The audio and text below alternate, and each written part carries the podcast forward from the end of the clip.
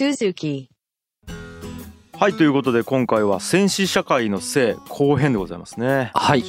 前回性欲の強さはみんな理解してたし、うん。その性的な快感っていうのはすごいものなのでうん。制御する必要があろうということでルールをどんどん定めていったという話をしましたよね。はい。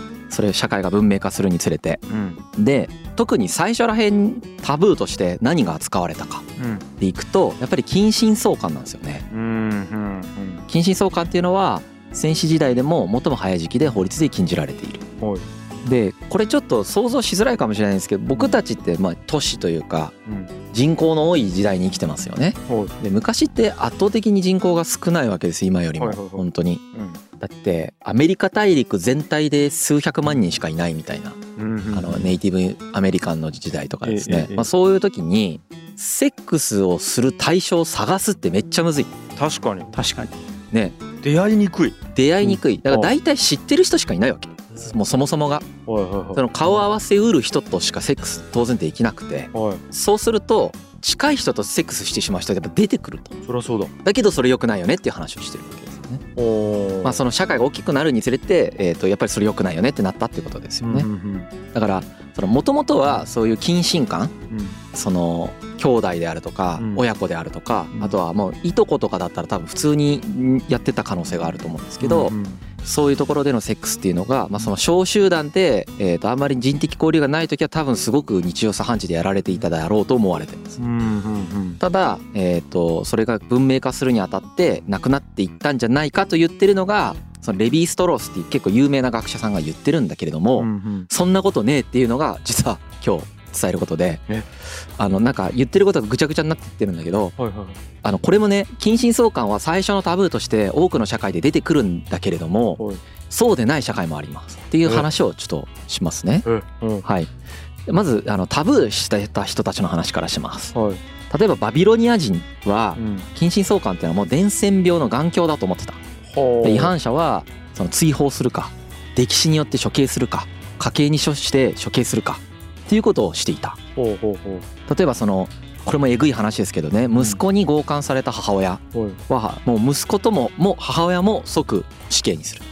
被害者でも死刑にするって。これはやっぱりだから行為自体がやっぱり汚れだと思われてたんでしょうね。なるほど。ううん。ん、もしかしてね性病とかもあったかもしれない、ね、まあその伝染病の眼鏡だからね、うんうんそうねどっちも不吉なものとしてやっぱり神々の怒りを鎮めるために死なないといけなかった、みたいな。これは母親かわいそうやな、うん。被害者で。まあ、これは例えの話なんですけど、はいはいはい。まあ、そうそういうことがもし起こった場合はそのようになるような法律が定められてたということですね。はいはい。はいあとヒッタイト人とかアッシリア人。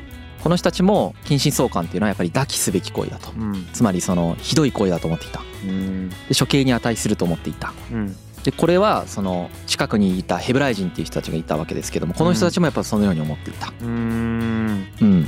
あとその近親相関まあいろいろこう観点があるんですけども近親相関はダメだっていう観点なんですけどこれも一つの観点として本の中で書かれてあったのはその部族間同士の殺し合いをなくすための外交手段だったっていうふうにいうのもあってこれ何かというとうん。ほらせ日本の戦国時代だってその政略結婚ってあるじゃないですか。はい。うちところの娘をどっかのところにこう嫁として送ってうん。でそこで同盟関係を結ぶと。うん。うんなのでもしその一族の存亡を握っている大切な自分の部族の女性が侵害されるってなればもうそれは結構ダメなことなんですよ。はいはいはい。うん。うん。でしかも侵害されるっていうことは要するにこう自分の血がってる同族の人によって怪我されるっていうことはちょっとありえなかったので、なのでこうその意味でその近親相関っていうことを禁止したっていう一つのこう必要性があったんじゃないかっていうふうな言われ方もありますよね。ほうんでそもそもレヴィ・ストロースが言ってるのはうん。あの人間人類ホモ・サピエンスにとっては交換っていうのがすごい大事なんだ交換っていうのがコミュニケーションの非常に人人類にとって大事コミュニケーションの一形態なんだっていう話をしてて、で他の家族とかうん。他の民族とか他の氏族とか、うん。まあ、近い人たちとうん。コミュニケーションを取るためにはやっぱ交換をやっていくのがいい。でその交換をやるのにあの女性も使うってことですよね。ーうん。で、うさっき女性が所有物だって話してたじゃないですか、でこれ交換していくんですよね、うん。でなぜ近親相関をタブーにするかっていうとはい。自分の所有できる女性とセックスできたらしちゃうじゃないですか。確かにはいで交換するための女性とうん。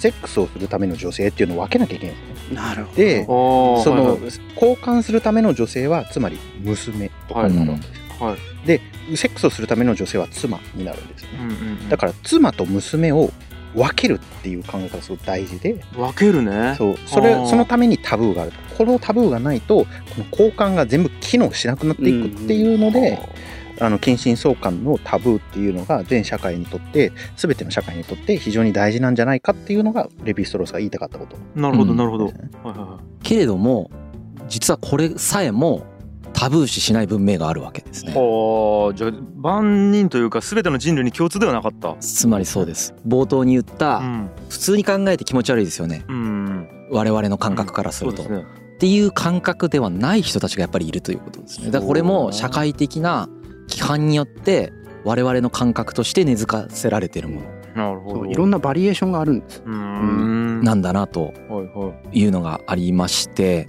例えば古代エジプト人。うん。これ近親相関っていうのはごく一般的だった、さっきあの神話の中でうん。イシスとオシリス。そうイシシとオシリスは兄弟であり妻と夫であるっていう話がありましたよね、うん。まさにあれがそうなんですけど、はい。例えばエジプトのファラオうん。は姉妹もしくは半分血のつながった姉妹。うん。もしくは娘うん。と結婚するっていうことがまあほとんどであった。うんうん近親相関ですね。うんうんはい。これがまあ特に顕著だったのは第18王朝っていうところでうん。紀元前1570年から1397年なんで、まあ、今から3600年ぐらい前うん。ですから、まあ、3400年ぐらい前のだいぶ昔ですね。うんうん。こうすることによってその王家の血統からよその血というものを全部排除していってほその征服によるまあ戦利品であるとかいうものをその拡散させることを防ぐっていうことをやってたみたいです。ああじゃあ交換の逆だ。交換そうです。しないっていうはい、独占するっていうことをやってたみたいです。なるほど。で実際にそのアメンホテプ一世みたいな人がいるんですけど、うん。この人の時代の時にはその王家の娘のっていうのはうん基本的には父親としか結婚ができない。んですよ。へえ。はあはあはい、確かにそうだよね。こうさっきその部族間同士のあのなんか外交手段みたいな話しましたけど逆にその近親相関のメリットとしてはうん。自分たちのこう血縁で結ばれた共同体をすごく強化したり維持したりする機能がありますよね。近親相関によってもっと固まうん。固めていくっていううん。絆を。ううん。うん。でもやっぱりこれも結婚という意味ではそうなのかもしれないんですけれどもはいそのじゃあファラオが娘としかセックスをしてないかっていうとそういうわけではないんですね。やっぱり側室とかがいてうん。その人たちに子供を産ませるということもやっぱり普通にしてる。だけれども多分正式な結婚のことなのかなこれは。あなるほど。そこはその娘とかとやってるってことですよね。ん。姉妹とか娘とか。はいはいはい。で、えー、とこのファラオだけじゃないんですねこれがまた。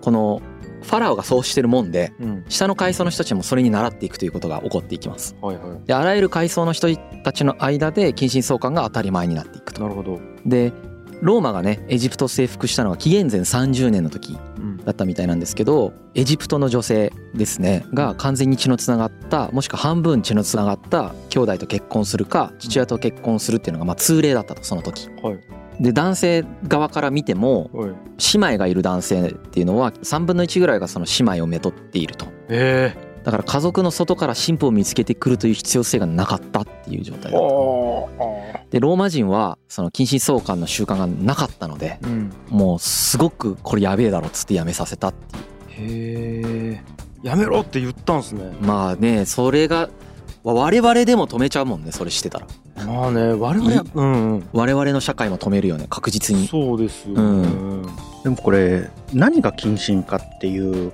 考え方もやっぱ実は近結構親の定義ってことですか、うんうん。文化によって違って。うん。例えば中国とか朝鮮では同じ性の人とは結婚できないよね。よえっと氏名でいうそえーそうですね、はい。名字っていうか、うんあのだから陽君は陽家の女の子とは結婚できないんですよね、うん。昔は。は李家の人は李家の人は結婚できないみたいな。でこれを非常に複雑に持ってるのはオーストラリアの先住民で、うん。あの自分のグループっていうのがあるんですよね。うん。その結婚族っていう言い方をするんですけど、うん自分が所属するグループがあってそれと対応するグループの人しか結婚できないみたいになってたりとかして、うん。あのそれは必ずしも血縁と関係なかったりとかするので、あの何を近親と考えるかっていうのは結構文化によって違う確かに。面白い。確かに、面白い、まあ概念が全然違うう。ところですよね。はい。まあ一方でねちなみにその近親相関みたいなものを許容されてる社会もあるとは言ったんですけど、うん。基本的にはでもなんか幼い頃から一緒にいる男女は恋愛対象とか性欲対象になりづらいみたいなのはある程度生物学的に確か言われてるみたいなこともどっかの記述で読みましたね。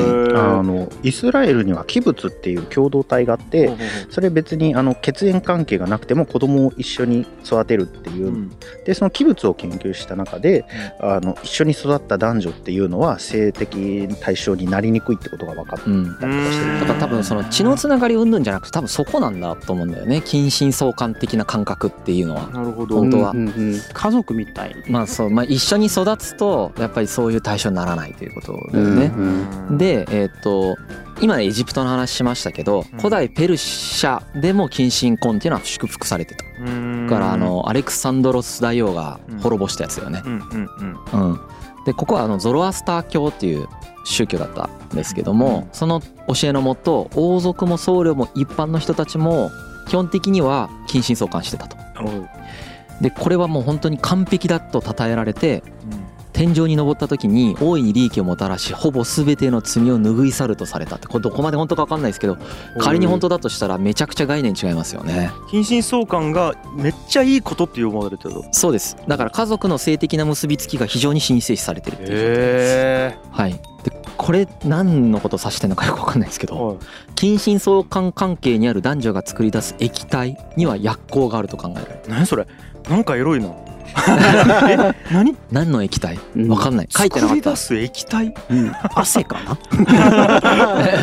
汗なのか精液なのか。うん分からないですけど。うん。何らかの液体でしょうね。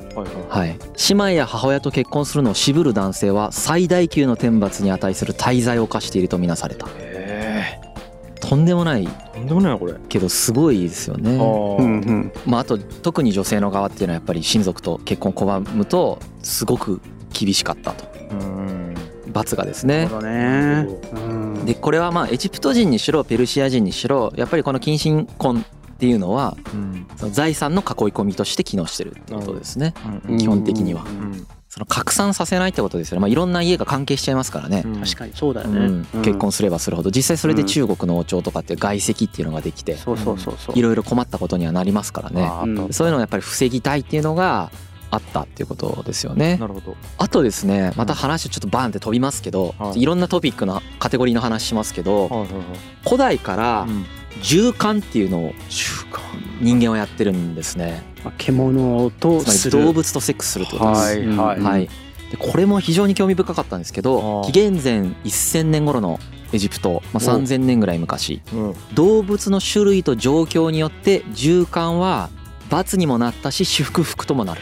じゃあそんな昔からやってんすね。えてか多分人類が生まれた頃からずっとええ我々の社会からすると最大級に野蛮な行為だし特にに最近では動物虐待として捉えられるそうだね。アニマルライツだよね。はいうん。はですけどまあその歴史的には確実にみんなはやってないと思うんですけど僕は。ええあのやってる人がいたということえですよね。で石でできた土地の標識をいじった男うん。これ罰としてうん。ロバに侵させるために妻と子供を差し出さなければならない。まあこれは刑罰としてね。でこれも結局その所有物っていう概念ですよね。うん。妻と子供はこの男の人の所有物でそれを既存させるという意味になりますよね。あっていう風に罰にも使われるんだがーうん。一方でヤギとのセックスは信仰心を表す一つの形だとみなされた。ええ何やその差は。ね、でこれはヤギっていうのは生殖を司るパンっていう神様がいるんですけどはい。このパンの化身とされることが多かった。ほうほうほう。なのでそういう神聖な動物だったということになるんでしょうね。へでこれを祀るために崇めるために女性が特別な訓練を受けたオスジカと寺院でまあまぐわうってえいう記録がいっぱいあると。お筋かオスの鹿。はあ。女性人間の女性とオスの鹿うんうん。が、えー、とヤギの神様を崇めるためにセックス。するちょっといっぱい出てくるな。ロバとかヤギとか鹿とか、へこれヒッタイト人も動物の種類によって受け止め方が違う。うん。へ例えば牛とか犬とか羊はえもう厳しく禁じられてる。うん。でこれもうやったら死刑なんですよね。えだけど馬とかラバは OK なんですよ。えなんで？けどこれはまあなんかギリ OK みたいな感じだったみたいでよくないけどねみたいな感じだったらしい。うん。だからモラルとしてやっちゃダメだったかもしれないよね。うん。けど罰せられるわけではなかったって、うんうんあとリビア？そう。もっと古いだよね。紀元前うん。5000年のなんか岩壁に絵が彫られてて、うん。ちょっと僕台本にあの画像を貼ってしまったんですけどね。ちょっとこれは描写が難しいですけど この絵は本当にあの、うん、犬と女性がセックスしてますね。はあ、うん。オス犬ですね。そう、なんでこれを絵を描いたのかも実際目的はあんま分かってないです。もうだいぶ古い絵なんで、ううんん。もしかしてその成人に達した若者が通過儀礼としていなんか狩りの前に見てたのかもしれないですし、うん。まあ、もっとその獲物を捕まえられるようにするためにちょっと動物と親密な関係に保つために循環してたかもしれないし、あうーん。要するに動物と通じるためですよね。うん。分かんないです目的は。わかんないですね、うん。でもただのエロ本かもしれないし、う んそうであ遊びで書いたね。そうそうそうう。んうんうん。そうかわかんもしれない。ないですよね、まあちょっと循環の話とか出したら気分害する人いるだろうなと思ったんですけどうん。真面目な本に書いてあるんですよ。まあ。循環の話が。飛ばすのもなと思ってうん。恣意的に僕たちがはい。はいはい。入れました。まあ、はい。我々の先祖もしてたっていうことまあでしょうね。そうですよね、うん。で全部の時代でやってるんですよ人う間。循環。なんでやるのかわかんないですね。ね。だから何にでも性欲が湧いてるってことだと思うんですけどね。こういうことか、はい。そうだよね。性欲があるで性欲を解消できるものは何にするかっていう選択肢がすごく広がったっていう感じかもしれない。ね。そう。なるほど。っていうのと一方でねフェラチオは野蛮みたいな。うん。古代ローマではフェラチオ野蛮みたいな。そうだよね。なんかフェラチオのなんか起源みたいのがあってはい。なんかトルコに近いレスボス島っていう島がなんか起源だっていうふうに結構いろんな本でも書いてあって。レズビアンの起源でもあるそうだよね。島だね。そうそうそうそうレズビアンという言葉はここのレスボスから来て。るそうそうそう。これ豆知識。うなんか古代ギリシャではフェラチオのことをレスボス島のやり方っていうふうになんか呼ばれてみたいでうん。なんでかっていうとその島の女性の人たちがそのフェラチオをしてたからっていう、ううん、なんかみたいですよ。ただそれからローマではやっぱ不浄な行為とされてたんですよね、うんうん。うん、されてたけどその妻にフェラさせるのは禁止だけど売春婦はいいみたいな、うんへ 要えするにその妻っていうのはそういう汚いことをさせちゃダメだよと、なるほど。うん性欲を解消したかったら売春婦でしてねみたいな。なるほど。うん、っていうまあまたちょっと今の価値観から考えてちょっともう口が裂けても言えないやつですけど、確かううんん、で今売春の話出ましたけどうん。売春の考え方も今エジプトとかメソポタミアとかそういうところの話をずっとしてるんですけどね。にはいはいはい。さっきちょっと一瞬ローマとか出たけど。うん。基本的にここら辺に関してはちょっと今と全然概念がまた違いましてえまあ今と違うというかまずえーっと例えばエジプトではですねうん。信仰と売春が密接に結びついてる。でさっきも出てきたあの女神のイシス。うん。このイシスってのはたくさんの化身を司ってるというかいろんなものの化身があるんですねイシスは。でこの中の一つにその娼婦、うん。まあいわゆる売春婦もいる。つまり神様は娼婦でもあるということ。はいはい。で王族でも娼婦として働くんです。だから。うーんなるほど。その信仰と結びついてるんでなるほど。うん。王族で娼婦っていう人がいる。なるほど。で例えばクフ王の娘は娼婦してたらしいです、へえあのピラミッドのやつですよね。クフ王のピラミッドってありますよね今、はいはいあのは皆さんが思い浮かべるピラミッドのことですけど。はい。ほで例えばメソポタミアの文明社会では売春っていうのは地辱という概念はあまりなかったううん。とそういう制約もなかったみたいですね。なのでハンムラビ王うん。有名ですねハンムラビ法典の。うん。この治世下、まあ、紀元前1750年ぐらい。うん。バビロンという町ですね。うん。この町の神殿や通りにはうんその売春婦がいっぱいいた。へえ娼婦がいっぱいいた。ほうほうほで一番良かったのは娼婦だけじゃないですね。男性も男娼と呼ばれるううん。男で身を売ってる人もいる。へえなるほど。で最も良いとされていたその娼婦っていうのは神殿にいる娼婦。つまり神殿に娼婦がいるという、ねえ結びついてるんですねねそこが。はい、これちなみに日本も一緒なんですけどね。へえ後で出てきます。後で出てきす。ますが。うん。へえはい。うんとこれまあ宗教的にどんな役割を担っていた娼婦の人たちだったかということはよくわからないんですけれどもほ彼女たちっていうのはやっぱりその熟練した快楽を提供する、まあ、エンターテイナーでもありううん。礼拝者うん。と神殿に祀られた神々との仲介者でもあるという立場だったちょっと今の自分たちからするとどういう人たちなのかよくわからないかもしれない。ピンとこないですね、はでも前の回とかではその正規を信仰するとか、うん。やっぱセックスを神聖視するみたいな概念ってやっぱ古くにはあったので、うん。そのつながりの中で彼らの存在をその理解しようとすると、まあ、宗教と性は確かにまあまあ結びついてたのも当たり前かもしれないねっていううん。ふうな感覚はありますね。ね。あとはやっぱりその処女は守らないといけない社会ではありつつもこの社会はですねうん。古代社会は。うん。セックスということに対してエロいみたいな感覚が多分あんまりなかったんだと。思う。うん、そういうことでしょうでね。本当なんか快楽の一つカラオケ行こうぜみたいな感じになのかもしれないですね。うんっていうのもあるのかなと。うん。でこれちょっと眉唾の情報でええ。否定されてもいる話でもあったんですけどこのバビロニアというところでですねうん。全ての女性が娼婦として一回身を売らないといけない。一生のうちに一度はアフロディテの神殿に行って見ず知らずの男と交わらなければいけないということをヘロドトスという有名な歴史家の人が書いてます。え？通過儀礼としてね。儀礼として、うん。え古代ギリシャの歴史家の人なんですけどヘロドトス。この人の書いてることっていろいろ学説として立ってたりとかするんですけど、まあ、あの実際にバビロニアに行って書いたかどうかよくわからないので、うん。あの間違った伝聞なんじゃないかみたいなことが、まあ、指摘されてたりもするらしい。うんですね。うん。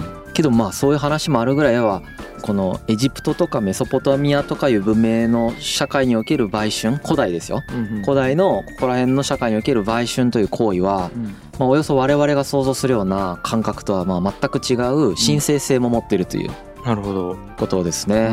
はい、であとは同性愛どういうふうに扱われていたか戦士社会でうんこの同性愛なんですけどちょっと一瞬ねまたちょっと動物に戻るねはい。実は動物の世界でも広く見られるそうです。え、そうなんですか？はい、うんあの一定の割合で同性同士の性行為を人以外の哺乳類あとは鳥類爬虫類両生類魚類昆虫でもやるらしいです。えー、初めて聞いた。はい、えー、で具体的に言いますね、はい。猿犬猫牛馬ロバヤギ羊カモシカゾウ豚ネズミヤマアラシテンアライグマコウモリイルカクジラハトニワトリガチョウアヒルカモメウズラペンギントカゲカエル魚ハエ。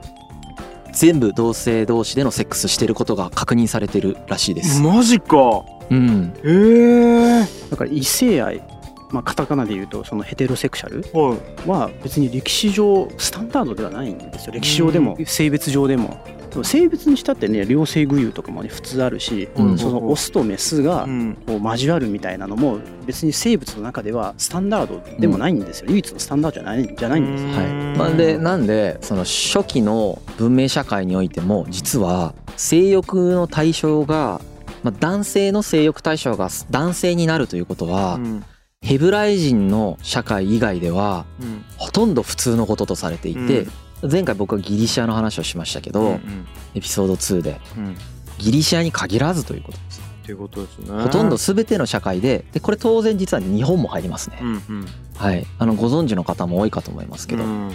信長とかもね普通に男性同士のセックスをしてますよね。前田利家とかね。でこのような、まあ、状況にあるんで、えっ、とですねそのアナルセックスですね。肛門石膏うん。もタブーではないんですよ。うんうんうん。あのまあ、社会によっては肛門性交はしない方がいいよって言って多分ギリシャとかそうなんですけどね。これスパルタの時にいたと思いますけどスマタをした方が上品だねって言われてた。ありましたね。はい。まあ、そういうことはあるとは思うんですけど基本的には実は禁忌にはならない。タブーにはならなかった。っうん。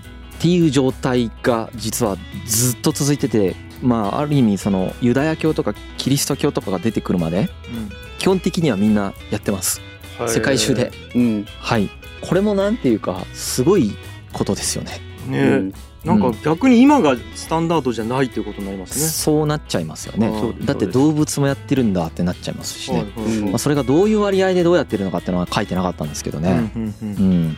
はい、なんでその昔の神話とかにもやっぱりそういうその男性間のねうんセックスの記述というのはやっぱり出てくるうん。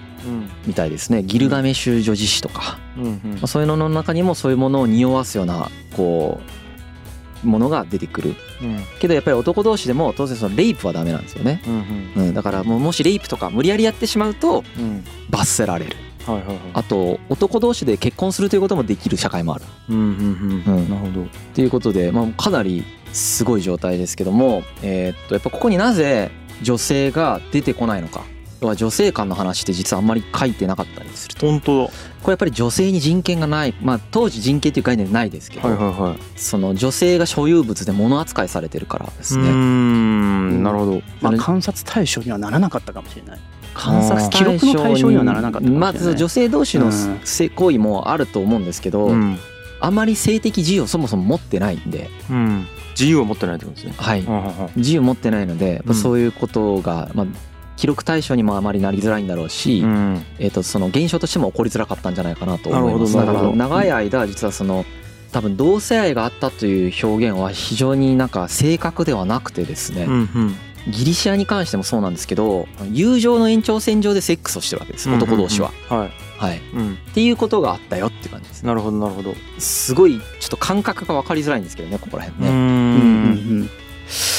面白い。これ、いやーなんか動物とか昆虫とかってなんで同性愛同士の性行為するかっていうのは研究されてるんですか？分かんないです。そこまで見てないですね。うねん。まあなんかコミュニケーションだっていう話はあるなるほど。らしいですけどね。はいはいはい。本当のフィジカルコミュニケーション。ううん。んで、まあ、さっきそのレズビアン的行為みたいなものあまり記録にないっていう話をしましたけど、やっはい。はいぱりその女性っていうのはすごく厳しく管理されてますんで繰り返しになりますけどね。女性が性的行動をするとうん。めちゃくちゃ罰せられるんですよね。その逸脱した性的行動をすると。うん。だしやってはいけないっていう性的行動がとても多いんだよね。男と違って。男はいいのに女はダメなんです。はい、例えばそのまあ古代のイスラエルとかシリアがあるあたりでうん。だと思うんですけどこの,、うん。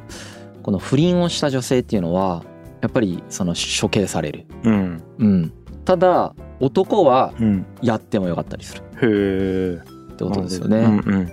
あとはヘブライ人のうん。既婚男性っていうのもうん。基本的にヘブライってすごくそのユダヤ教のところですね。ユダヤ教ってすごくその性規制が激しい。この後ちょっとまさにその話するんですけどはいものすごく性に対する規制が激しい社会を作るんですね彼らは。はい。でそこにおいてでさえも男性に関しては一応やっちゃダメだよって言われてるんだけれどもやっはいぱりその女性がやった時はそれの非ではない罰せられ方をする。なるほど。っていう感じですね。うんうんうんなるほど。なのでやっぱここら辺も男性に比べてかなり女性は厳しい行動規制をされてる。なるほど。ねっていうのがまあ古代からうん。多分現代でも続いているそうだよね。う状態ですよね。なるほど。はい。まあこんな感じで法律うん。とかルールっていうのはやっぱりすごい細かく何をやっていい何をやっちゃダメだみたいなのが決まってるみたいです。はいはいは古代から。いはいはい。はいこれはやっていい。これやっちゃダメだしかもそれが性という領域に法律が縛る対象としてそうそうそうそう。位置づけられているっていうのも古代からあったということですね。古代からこういう性的なことをしてはダメだっていう、うん。でもそれは基本的に財産の保護なんです。うーん。そういうことか。人権っていう概念ないんで。財産の方が財産を保護するためにこういうことをやってはダメだよねみたいなことがまあ書いてあるもしくはあの宗教的なはいはいやつだったはいりするんだと思いますね。なるほど。でさっきそのヘブライ人ですよね、うん。ヘブライ人のそのユダヤ教ですね。うん。の徹底的なその性規制の話があるよっていう話をしましたけれども、うん。そもそもそのヘブライ人っていうのは暮らし全てをルール化してるんですよ。うん。でその中にやっぱりそのいろんなものがある。さ商取引も入ってるし食習慣も入っている。うんうん当然セックスも入ってたってことですね。はいはいでなんでこんなに性的な規制が強いのかみたいなものもこれは室越が調べてくれたやつで書いてあったよね。まあいろいろうんよくわからないんだけど、まあうん一説にはさっきバビロニアの話とかしたじゃないですか。はいはいでバビロニアではあのその娼婦とかがすごい多かったわけですよね。うんで旧約聖書にはそのバビロンの大インプっていう言い方が出てきてうん大インプってなんか変な言葉ですよね大きいえっ、となんていうかな。淫乱。淫乱の淫にあの婦人の風で大貧婦っていうだからその性的に奔放であるところのバビロンっていうのは汚れてるっていうような、まあ、そういう概念として出てくるんですけれども、うんうん。だからそういった当時ユダヤ教とか、うん。あのそのヘブライ人の宗教というのが、まあうん。ライジングしていく時代うんにおいては今の中近東あたりの宗教っていうのは性的に奔放な宗教がすごい多かった。うん。なんでそことの差別化をするためにユダヤ教っていうのは規制を厳しくしたんじゃないかなみたいな説があるらしいですね。え差別化のために？うん、まあ多分差別化していったってことだと思います。はあそのためにそれをしたかどうかわかんないんだけれどもほうほうほう性規制をした人たちとしなかった人たちがいて、まあ、した人たちの宗教が強固に残ったってことだと思う。へえで古代社会においてはうん。ここまでの強い性規制をここまでのってかこれから紹介しますけどうん。そのヘブライ人のような性規制をしてる人たちってのはほとんどいないわけですよね。うん。にもかかわらずいわゆるローマ帝国が滅びて以降はうん。彼彼らの感覚がスタンダードになっていくわけです。その西洋社会における。うん。それが僕たちにもちなみに明治以降影響を与えているとことになりますね。で彼らはもともと古代の話なんで中世ともまた違いますよ、あうん。違いますけど、うん。彼らはですね感覚としてはうん。そのここういうことやったらダメこういうことやってはいいっていうのはまあ決まってるんですけれども、やっぱ汚れの概念がすごい強い。性的行為っていうのは常に不浄であると、はいはい。もうつきまとっていると。うん。でその神の前では正常であるというたゆまぬ努力が必要であるとうん。いうふうに思っていたと。うんうん。でまあ一例を挙げると夫婦といえどもセックスをするとそのお互いが汚れる。えだから清められるまでやっぱり汚染されてる状態だ。えはい、ちょ清めっていうこう救いの手段はあるんだね。あるみたいだうねん。であと無性あのマスターベーションとかでもなくうん。寝てる間に男性が射精するやつですよね。うんうん。無性はこれでやっちゃうと1週間ずっと汚れてる状態になるみたいな。へえ。これは時間の概念でなるほど。治っていくっていうことなんだろうけどはいはい。やっぱり汚れちゃうっていう概念があってうん。でこの汚れがヘブライ人の場合はうん。感覚としてはですねある一人の人がものすごい汚れ的な行為をしてしまうとうん。このコミュニティとかこの国全体がダメになるという感覚だったみたいですうわこれもすごく神経質なんですよその汚れ規制に対して、連帯責任やうん、ユダヤ人ってちょっと変わったあのそのいわゆるアブラハムの宗教と言われるその宗教群があるんですけど、うん。あのユダヤ教キリスト教イスラム教っていう、うまあ、流れがあるんですが、うん。このユダヤ人とかそのヘブライ人が持ってた宗教ってちょっと特殊で何がどう特殊かっていうとあのこの人たちってよく民族離散をしてるんですよ。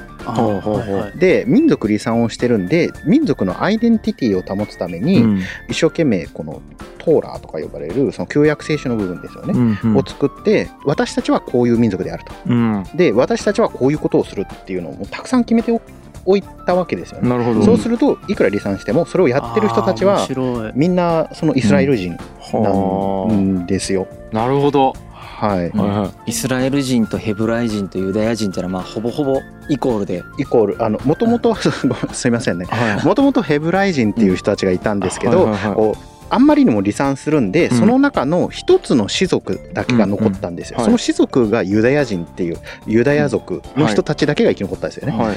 でなので今ユダヤ人っていうのがその民族集団としてあって、うん。まあその人たちがイスラエルに国を作っていいよって神様に言ってもらったので、うん。でそれがあのイスラエル人になってるって、うん。今のイスラエルっていう国が建国されてる、うんでまあ神様はこのイスラエルという国に国を作っていいよって土地に国を作っていいよって言う言う時にうん。何回もイスラエル人を大虐殺してるんです神様。これをやっちゃダメって言っといてうん。やるんですよね、でやると半分殺すとか、もう一回増えると。でうん。誰かしくじると、うん。誰かしくじったらもう一回半分殺すみたいなことがもう繰り返されるんですよね聖書の中で、うんなんでこの人たちはコミュニティの概念とかも特殊だし、うん。誰かがしくじるとみんながダメになるっていう概念もあるしそうっていうこと。みんな殺されてしまうんじゃないかっていう脅迫観念の中、うん。その他の民族に比べると相対的にかなり厳しいルールでうん縛っていくので、あまあうん。同性愛もめちゃくちゃ禁止するんですよ。へえ他の文明で同性愛を禁止してるっていうところもほぼないんですけれども、ここでははやっぱりその男同士のアナルセックスっていうのは本当に最悪の罪であると。へでその処罰っていうのは透析による死刑であると、えめっちゃ厳しいな。うん、っうん。うんていうふうに言っていると。うんそのレビキというところにうん。僕このちょっと原文まで確認してないんですけどうん。女と寝るように男と寝てはならない。これは嫌悪するべきこと。うんであり彼らの血がその頭に降り注ぐであろう書い書いてあ彼らって誰かちょっとちょっとすみません。原文まで読んでないんであれなんですけど、はいはあのそのように書いてあるというふうに、えー、と僕が読んだ本に書いてありましたね。いはいなるほど。はい、うん。